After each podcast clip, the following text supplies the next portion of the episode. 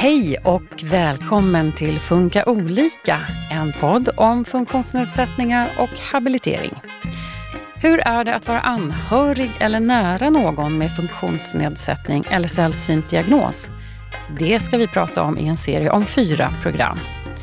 I studion så hör ni psykologen och psykoterapeuten Kristina Renlund samtala med anhöriga och närstående. Kristina har lång erfarenhet av att arbeta med barn och unga och deras familjer.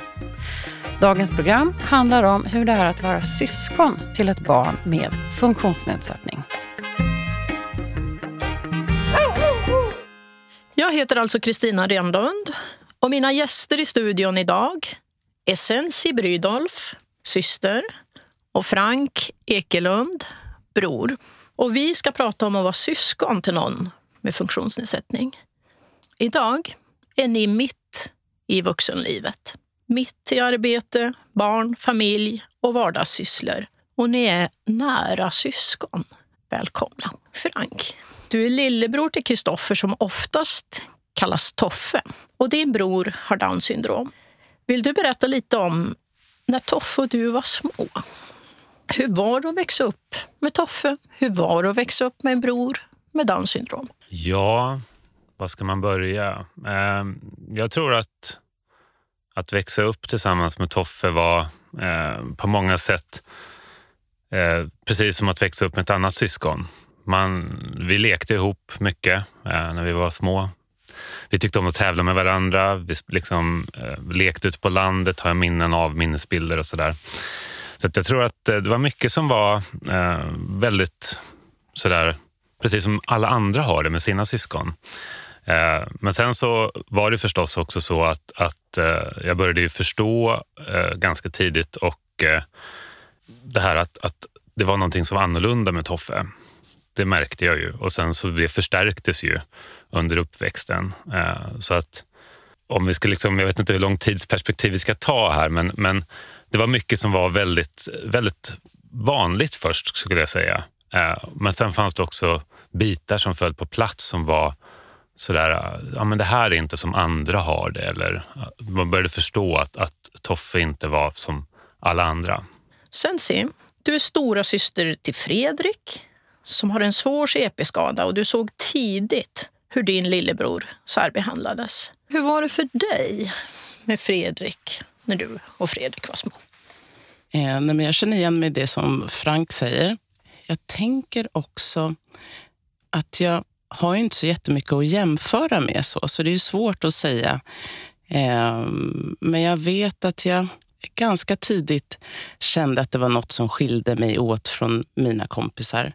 Ehm, att jag ganska tidigt kände att jag var lite mognare än mina kompisar. Ehm, att jag tidigt lärde mig att se min lillebrors behov och kunde också tillgodose min lillebrors behov. Och att det skilde mig lite från kompisarna. Ja. Sensi, ett av de mest betydelsefulla brev du någonsin har skrivit. Det är det brev du för några år sedan, när du var 37, skrev till ditt lilla sexåriga jag. Vill du läsa kort inledningen av det brevet? Och sen använder vi det för att ännu mer gå in i barndomens tankar och frågor. Ja, absolut. Tänk om jag kunde vrida tillbaka tiden och prata med mig själv som sexåring. Vad skulle jag säga då? Jag vet att jag skulle vilja överösa dig, Sensi sex år, med beröm. Jag skulle tala om hur duktig du är. Hur unik du är som redan nu kan se och tolka din lillebrors behov. Kanske till och med bättre än någon annan. Jag skulle tala om för dig att just den förmågan att kunna se andra människors behov är en styrka som du kommer att ha en stor nytta av senare i livet. Jag skulle säga till dig att jag ser hur du gång på gång och utan att protestera klär på dig mitt i natten och sitter med på otaliga nattliga sjukhusbesök. Liten, samlad, med full kontroll och självklar. Jag vet att du tycker att det är jobbigt med människor som stirrar på tunnelbanan. Jag tycker att du är jättemodig som stirrar tillbaka. Jag skulle berätta för dig att med tiden kommer du att bry dig allt mindre om sådant. Du kommer inte att låta sådana saker ta din energi, utan kommer mer se det sorgliga i människors okunskap och rädsla. Och du och din lillebrorsa kan till och med skoja om det ibland. Frank, känner du igen något av det här? Att andra stirrar och glor eller säger dumma ja, saker? Ja, men absolut. absolut. Eh, det är ett jättefint eh, brev för det första. Eh, verkligen. Blir verkligen berörd när du läser det själv också. Men jag kan verkligen känna igen mig i det, Sensi. Och jag tänker att den här förmågan att försöka läsa av andras behov, mm. den tror jag man utvecklar tidigt som mm. nära anhörig till till någon som har ett, eh, ett funktionshinder. Så. Mm.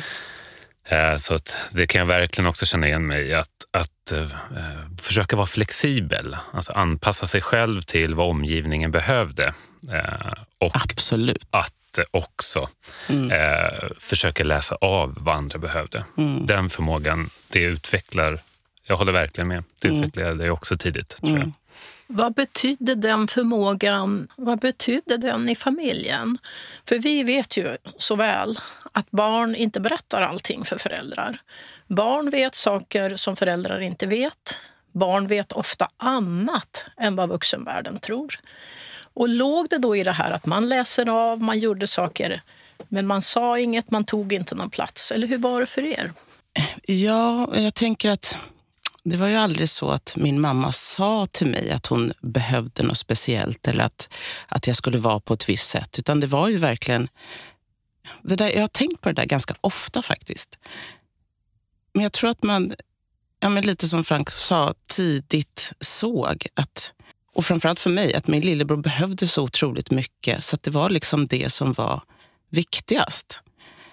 Eh, och jag kan inte riktigt jag tycker det är svårt, men jag visste bara. Jag kan inte... Tog du själv någon plats? Var hamnade du? Nej, men jag tog ingen plats. Jag var duktig. Ehm, och jag hjälpte till. Och jag kände nog kanske också ett ansvar så tidigt. Ehm, och tyckte också att jag var den som kunde bäst. Jag mm. också såg bäst vad min lillebror behövde. Eh, pratades det i era familjer om vad det var med ert syskon? Hade ni ord på det heter så här eller det kommer att gå så här? Eller hade ni svar på era frågor? Jo, men vi pratade om det. Eh, absolut. Eh, och eh, jag tror tidigt att jag liksom hörde ordet down syndrom. Det, det liksom kom tidigt in i mitt liv eh, och jag förstod mer och mer vad det innebar och att det var en medfödd skada och eh, så. Eller skada, men, men att det var en med, medfödd sjukdom, eller vad man ska säga. Mm. Eh, ett medfött handikapp. Det här som jag gör nu är ju mm. ganska intressant eh, om jag får reflektera på det. Mm. För att det är också det. att hitta ord på vad är det för någonting som Toffe har. Ja. Är det ett, ett en, ett handikapp? Är det en skada? Är det en sjukdom? Vad är det för någonting? Liksom? Mm. Och det vet jag också att, att, äh, att många andra brottas med. Ja. Äh, och Det är så skönt att du säger det, Frank. För jag, jag är alltid, även idag, 41 år, så stamlar med orden. Liksom. Ja, men det är det som händer här ja, nu också. Ja, det är mm. jättebra. Mm. Och det ser man på din kropp också, för att ja. du använder hela kroppen nu för att liksom få stöd i vilka ord ska jag ta. Liksom. Ja. Men det är också det där tycker jag är intressant med ord. Att det, för vi pratade inte jättemycket i vår familj. Jag hade inte ord för att kunna... Men, men jag har också tänkt på det att jag tror inte själv att jag... Jag behövde ord, jättemycket ord, men framförallt för att kunna bemöta andra. Mm. För mig behövdes inte så mycket ord med min brorsa. Det var liksom inte, det var inte där jag behövde ord och där var inte så mycket frågor. Utan det var just, jag hade behövt ord för att kunna bemöta andra och sen så precis det har vi ju mer kunskap om idag. Vi ja. hjälper ju idag syskon ja. med strategier. Hur gör man när ja. andra stirrar och glor? Eh, jag har ett jättebra exempel på det. En mamma mm. som, som, som just har ett barn med CP-skada och ett annat litet barn. Och där alla stirrar i tunnelbanan och då har mamma sagt så här, vi kallar de där som stirrar för ugglor. Mm. När ni tycker att det är besvärligt, här ger de barnen strategin. Då säger ni bara till mig, det är många ugglor här idag så vänder vi ryggen till. Idag ja, ger vi. Ja. det de där hade jag behövt. Ja, det hade du. Eh, där satt jag nog ensam i, Ja. liksom, och stirrade tillbaka. Ja. Ja, och men också var det ju säkert inte alla gånger jag orkade det. Men, men det är det jag minns, att jag liksom Ja. stirrade tillbaka. Och det blev ju en jätteensam kamp att ha. Eh, så. Och det Vad gjorde du stor... utav de känslorna då? Liksom? Men jag minns inte riktigt. Jag, tror, jag, jag minns inte riktigt, men jag tror att det bar jag nog inom mig, för vi pratade inte om det. Ja, det. Det var nog något som jag inte belastade min mamma med. Eh, det. Utan att det bar jag nog själv, tror jag. Mm. Ja, men sen så tror jag också de här... Det var ju inte alla blickar som var elaka. Det fanns ju också så det där, bara nyfikenheten, och den var ju inte jobbig. Utan det Nej. var ju just det där, eller när man såg eh, barn som kanske ville fråga och så hyschade föräldrarna som då blev jättebesvärade, hyschade och så blev det en stor apparat ändå. Fast Ja. det liksom, ibland hade det kanske varit bättre att fråga. Eller, Frågor är ju ofta enklare. ja, precis. Ja, precis. Kan vi gå över lite då till att prata tonårstid? Då kommer stora frågor. Vem är jag? Hur ska mitt liv bli? Vad var det för frågor ni tampades med? Eh, för mig var det ju väldigt mycket eh, skam, faktiskt. En känsla av, eh, av att liksom skämmas för, för sin eh, familj eller sina närmsta och käraste. Eh, och den tyckte jag var väldigt jobbig att hantera. Eh, så att för mig blev det ju ett... Eh, nej men jag undvek nog att prata om, om Toffe, eh, familjen på det sättet. Jag tog hem ganska, jag hade inte mycket kompisar som jag tog hem eh, och så vidare. För att jag, så jag sökte mig utåt och, och liksom träffade kompisar istället och ja, men, var med dem fast var på andra platser. Så att eh, på det sättet så eh, var det en frigörelse men också jobbigt för att den där känslan fanns ju där hela tiden att, att, eh, att jag skämdes över någonting och att jag tyckte att, att det var egentligen, egentligen så ville jag ju inte göra det. Så det var en inre konflikt. Ja. Känner du igen det, Sensi? Nej men absolut. Ja. absolut. Ja. Jag, jag bara står och nickar och Ja, precis. håller jag med. Ja, ja. Nej, men, och sen så också tänker jag så här, tidig, jag vet inte hur du upplever Frank, men, men i min omgivning så använde ordet CP jättemycket ett tag. Jag vet inte om det är så nu, men, men CP och mongo var så ord som, som eh, barn eh, använde. Och det kommer jag ihåg att det gjorde mig alltid så illa berörd. Alltså det gjorde så ont och det var svårt. Alltså jag hade nog ja, men både skam och skuld i det Mm. där. Att jag fick dåligt samvete när jag inte sa ifrån, när jag inte vågade stå upp och säga ifrån. Och samtidigt som jag... Nej, men det var som att någon gav sig på min lillebror. För mig var det otroligt viktigt att, att det liksom blev ett... eh, Det blev som en vändpunkt att, att liksom börja prata om Toffe, börja stå upp för Toffe mer. Mm. Eh, Jag kommer ihåg det var några i kvarteren där vi växte upp så var det några killar som stod och retade Toffe. De hade liksom ja, ringat in honom lite sådär. Och sen så såg jag det och hörde det och sådär och då sprang jag dit och var så jävla arg. Liksom, så att jag sprang dit och puttade till en kille där. Jag puttade till honom och eh, liksom bara sa åt honom att lägga av. Liksom. För alla som växte upp där, de visste ju om vem Toffe var också. Så jag tyckte det var så eh, otroligt liksom, osympatiskt så här, och otroligt gå på den svaga. Liksom. Mm. Och då minns jag att det verkligen så här, såna där händelser att man liksom står upp för och det är svårt att det är svårt att liksom eh, inte eh, ge sin kärlek och beskydd till den som man om jag väljer, jag väljer, valde sida där. Mm, liksom. mm. Du, du har anknutit till den här boken, du får Mm. väl säga som det är, eh, som är anhörigas berättelser. Eh, och den boken den ligger ju till grund för den här serien som Habilitering och hälsa nu gör med fyra poddprogram. Vad, vad betydde det för er att skriva i den boken? Ja, men det betyder jättemycket. Det var ju... ehm, nej men det var så, jag tyckte det var befriande att få tänka tillbaks på barndomen och hur det var. Och, Nej, men jag tycker också att, eh, att det var väldigt eh, härligt att få vara med. Jag är väldigt tacksam över att liksom fått vara med och skriva boken. Eh, Och jag tycker att eh, jag tycker det var ganska svårt också. För det var en, en tidsresa och, och jag skrev ganska många utkast och, liksom, och fick bearbeta det och liksom läsa om. Och, men var det så? Tänkte jag så? Hur kände jag egentligen och hur var det? Så där, och, så det var också ganska mycket reflektion och, och en, en, inre resa att uh, skriva. Mm. Mm. Jag håller med. Mm. Jag tycker att vi ska gå över och prata om livet idag. Mm. Mm. Eh, och ja, hur, era familjer, hur ni tänker också att det här att ha ett syskon med någon särskild diagnos eller funktionsnedsättning, hur det har påverkat er. Eh, och då tänker jag egentligen gå lite sådär rakt på vad betydde det för er när ni väntade barn? Du har haft tre barn, Frank. Ja, precis. Jag har tre barn. Ehm, det betydde Ja, det betydde faktiskt att, att för mig var det ganska viktigt. Eh, jag hade en, en lång, jag hade långa diskussioner, jag och Helene, min fru, då, om vi skulle eh, försöka ta reda på så mycket som möjligt om barnet hade Downs eh, eller inte. Eh, och eh, alltså göra olika sorters undersökningar på fostret. Eh, och det som jag gjorde var liksom blev avgörande för mig, det är ju ändå att eh, när, när man pratar, när jag pratar med Toffe eh, och, och liksom lyssnar med honom så säger ju han har ju ändå en, en önskan någonstans om att själv inte vara annorlunda. Eh, han har ju liksom lite svårt att identifiera sig med sitt eget, sitt eget handikapp. Så.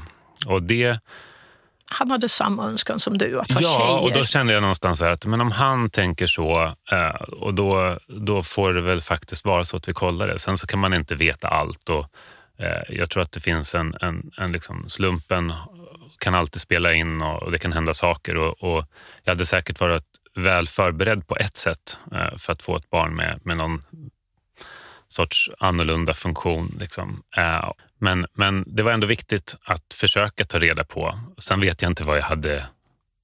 Det är ju en annan fråga. Jag vet inte hur jag hade agerat, vad jag hade gjort om liksom, undersökningen hade indikerat någonting. Det hade varit en helt annan fråga. Mm. Den är jag glad att den inte ställdes inför faktiskt. Ja. Mm. Hur var det för dig, Sensi? Du har många barn.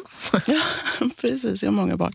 Nej, men jag vet, och framförallt mitt, när jag var gravid med min eh, äldsta tjej så eh, vet jag någon gång att jag, ja, men tänkte tanken och jag hoppas att jag får ett friskt barn. Mm. Eh, och att det nästan direkt kopplades eller jag kände skuld eh, för att jag önskade mig ett friskt barn.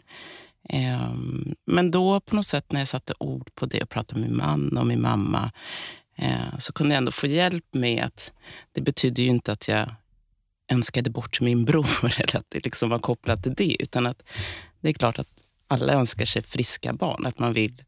Eh, men det kommer jag ihåg, det, det, det var jobbigt. Mm. När liksom, ja. eh, Ska vi prata lite om de stolta ögonblicken? De ögonblick när ni är stolta över ert syskon och ert syskonskap. Eh, Frank, du har en bror som både, nu spelar du själv mycket musik också, men du har också en bror som spelar och du har en bror som är konstnär. Berätta om de stolta ögonblicken. Nej, men det som jag faktiskt... Eh, det finns en stolthet. Eh, han målar och han målar otroligt fina tavlor eh, och gör otroligt fina skulpturer. Men det som jag liksom är stolt över det är att han har funnit sig själv i vägen dit. Det är egentligen det jag är gladast över, att han har den självkänslan han har och att han är nöjd med sitt liv. Så att jag är otroligt stolt när jag liksom är på en utställning och ser hans... Han har ju fått hänga ut på Liljevalchs till exempel. Eh, och när jag har sett hans konst där och, och, och det väcker ju jättemycket känslor förstås mm. eh, och stolthet och glädje. Eh, och få dela den med honom är ju jättestort. Men det, det som jag liksom tycker är allra viktigast, eh, det är ju inte själva prestationen utan det är att han faktiskt njuter av att hålla på med det han gör och att han lever ett bra liv. Det är jag glad och stolt över, framför allt. Njuter du av att se honom med dina barn? Ja, men absolut. Och det är väldigt roligt. Han, är ju, han är ju, eh, har ju ett eh, tålamod som är helt otroligt. Och Det är också kännetecknande i hans konstnärskap. Det kan ta väldigt, väldigt lång tid för honom att färdigställa en tavla. Månader. Alltså väldigt, väldigt lång tid. Han kan sitta och rita på en liten detalj i, i en vecka. Så här verkligen fokuserat. Men, men när han är med mina barn så har han det här tålamodet också. Och tålamodet är ju någonting som jag verkligen tycker att han har i sig. Eh, och det skapar ett lugn. Så att han blir inte stressad för sånt som andra blir stressade för. Om man är på restaurang och beställer mat så det tar lång tid. Så där, då, då sitter han och lutar sig tillbaka och, och mm. säger sådär att de håller på att fixa det. Så att det, vi tar det lugnt här och väntar. Och det är lite samma sak när han leker med mina barn. Så har han också tid. Så att han, han, han kan engagera sig i deras lekar. Och dessutom så har han ju också ganska mycket intresse för. Eh, han gillar ju action och gillar ju eh, fantasifigurer, Spiderman och Marvel-figurer och så vidare. Så att det där är också någonting som kanske förenar ibland med, med barnet, eh, mina mm. barn. Mm. Hur är det för dig, Sensi? Fredrik och barnen? Absolut. De är ju jätte... Min lillebror skriver ju mycket text och gör musik och eh, lägger ut på Youtube. Och han har en jättebra låt som heter CP-skräck som jag verkligen tycker man ska lyssna på. Eh, de är imponerade av sin eh, morbror. Eh, mm. Och just det där med musiken förenar. Ehm, har de gemensamt intresse för. Vi har chansen här nu att också säga saker till andra. För det här kommer ju att sändas ut. Ni har chans att säga saker till andra syskon, att på det sättet tänka tillbaka lite. Om ni nu tänker att andra syskon lyssnar på det här, är det någonting särskilt ni vill säga då? Ja, men jag skulle vilja säga sådär att eh, ta plats. Så. Ta plats, det är viktigt. Ja, det är viktigt alltså att, att eh, och det är väl också en uppmaning till föräldrar. Låt de andra barnen ta plats också. Eh, glöm inte bort deras behov, ägna tid med dem. Eh, gör saker, det tycker jag är super, superviktigt. Men också uppmaning till de som är syskon att liksom ta plats eh, och hitta ett sätt att, att stå upp för sitt, sitt syskon. Jag tror att jag, jag tittade, sneglade lite på min lapp här och det jag skrivit är plats. Eh, eh, och jag tror också eh, att ge... Min mamma försökte vid flera tillfällen hitta på saker med bara mig. att vi skulle ja, men åka på någon liten resa. Eller, och Då brukade hon fråga så här, vad, vad vill du göra för att ge mig just plats. Men där brottades jag lite med just det där att vi skulle göra någonting utan min lillebror. Mm. Så att jag inkluderade oftast honom i vad vi nu skulle göra. Men att där kanske jag hade behövt att en vuxen, eller då min mamma, att hon hade sett till att, att det blev utrymme för bara mig. Du skriver i ditt brev som du läste början på förut eh, och som också mm. finns i boken. Så skriver du på slutet att jag hade ju behövt få prata med någon då. Men mm. du skriver också, det hade de vuxna runt mig också behövt. Ja, precis. Mm. Mm. Vad tror ni att ni betyder för era syskon? Frank, vad betyder du för Toffe? Ja, men jag, jag är jätteviktig för honom. Det vet jag. Men jag tror att han har en bild av mig som någon sorts uh, supermänniska ibland. Alltså uh, att jag kan, kan allt och är liksom superkapabel och, och liksom är någon sorts ja, men hjältefigur i hans liv. Eh, så det, det, är en liten återanknytning också till, till barndomen. Vi, vi lekte och tävlade mycket först, men sen så när jag blev större och började vinna, till sist blev det liksom ointressant att tävla. Mm. Men nu har jag, så att jag växte väl förbi honom på det sättet. Så jag tror att jag är en förebild för honom i mångt och mycket. Eh, men också eh, någon att prata med. Så, och att eh, vara där för honom. Liksom. Jag tror att eh, ja, men jag, jag är viktig för honom, jätteviktig. Mm. Vad betyder du för Fredrik? Nu och i framtiden, tänker du? Jag tror att jag betyder trygghet. Ehm, jag är den som faktiskt känner honom bäst. Mm. Ehm, och som jag sa tidigare, vi behöver inte så mycket ord. Så det tror jag. Betyder det här, bär du mycket oro för framtiden? Ehm, eller hur är, hur är dina tankar om det? Nej, men det gör jag. Oro för hur det ska bli när mamma inte lever. Mm. Eh, oro. Och det har också nästan sen han flyttade hemifrån funnits en liten oro. Eh, min lillebror har assistans dygnet runt. eh, hur han har det. Eh, hur assistent, har assistent, assistenterna förstått sin uppgift? Eh, behandlas han värdigt? Eh, det är en alltid oro. Mm. Den där oron, jag kan känna igen den. Fast det är som också någon sorts acceptans. Mm. Jag tänker att eh, ja, men jag har varit inställd på det ganska många år. Att eh, den dagen eh, mamma inte finns mer eh, så tror jag att jag kommer få ta huvudansvaret för Toffe. Eh, och det är, ju, det är verkligen en livslång relation. Mm. Så är det. Absolut. Eh, och ett livslångt ansvar också. Absolut. Mm. Då vill jag avsluta här.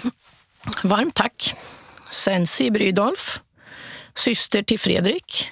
Varmt tack Frank Ekelund, bror till Toffe. Ni har i det här programmet visat oss hur det kan vara att vara syskon. Och du, Frank, sa så fint på slutet, syskon är livslångt. Och ni har visat oss något av de särskilda livsfrågor som finns i särskilt syskonskap. Tack. Tack Kristina, känns jättefint att få vara med. Ja, och tack Kristina och tack Sensi. Eh, jättehärligt samtal. Tack för att jag fick vara med.